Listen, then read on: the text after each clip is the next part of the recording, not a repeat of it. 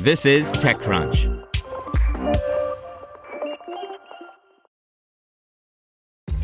This episode is brought to you by ShipStation.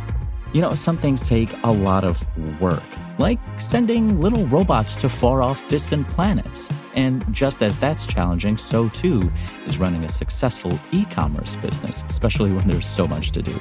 So I want to introduce you all to ShipStation. Now, I love using ShipStation because of its easy to use dashboard, which makes managing orders and printing labels a breeze and super smooth. Oh, and the customer service is just out of this world.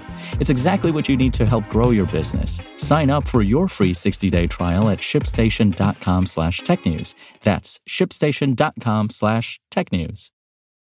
This podcast is supported by Tools and Weapons, the podcast hosted by Microsoft Vice Chair and President Brad Smith. Each episode features insight you won't find anywhere else from the center of the conversation surrounding emerging technologies like AI. Right now in the podcast, you can hear a special episode where Brad Smith lays out Microsoft's vision for a vibrant marketplace driving the new AI economy. To hear more, follow or subscribe to Tools and Weapons with Brad Smith wherever you get your podcasts. This is TechCrunch. Here's your daily crunch. While we count down to Robinhood's IPO filing, long expected after a strong first quarter, the company was hit with $70 million in fines and penalties yesterday for what the Financial Industry Regulatory Authority described as widespread and significant harm suffered by customers. Let's see what's going on in the world of startups.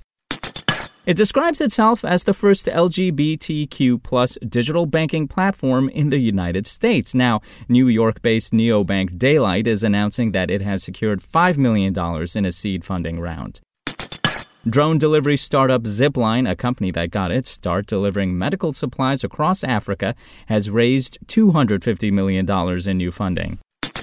Startups are increasingly looking to build paint by numbers platforms to help budding creators more easily execute on what were once seemingly insurmountable business challenges. The ex Uber team at Pietra is cashing in on this vision and they've just raised a $15 million Series A.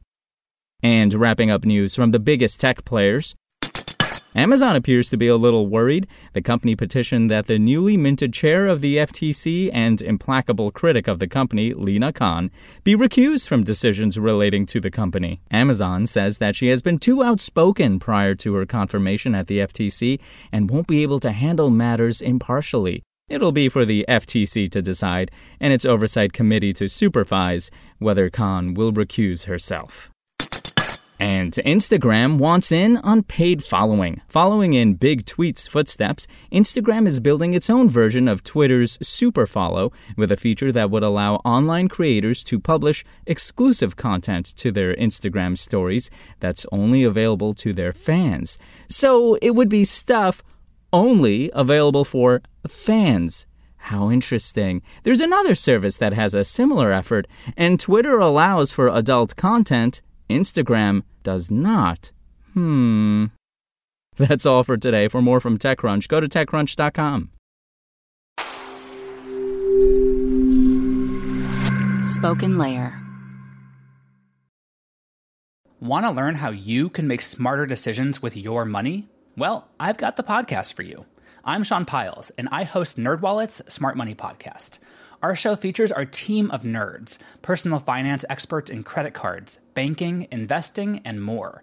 And they'll help you make the most of your money while cutting through the clutter and misinformation in today's world of personal finance. You'll get clarity on strategies to help you build your wealth, invest wisely, shop for financial products, and plan for major life events. Listen to NerdWallet's Smart Money Podcast wherever you get your podcasts.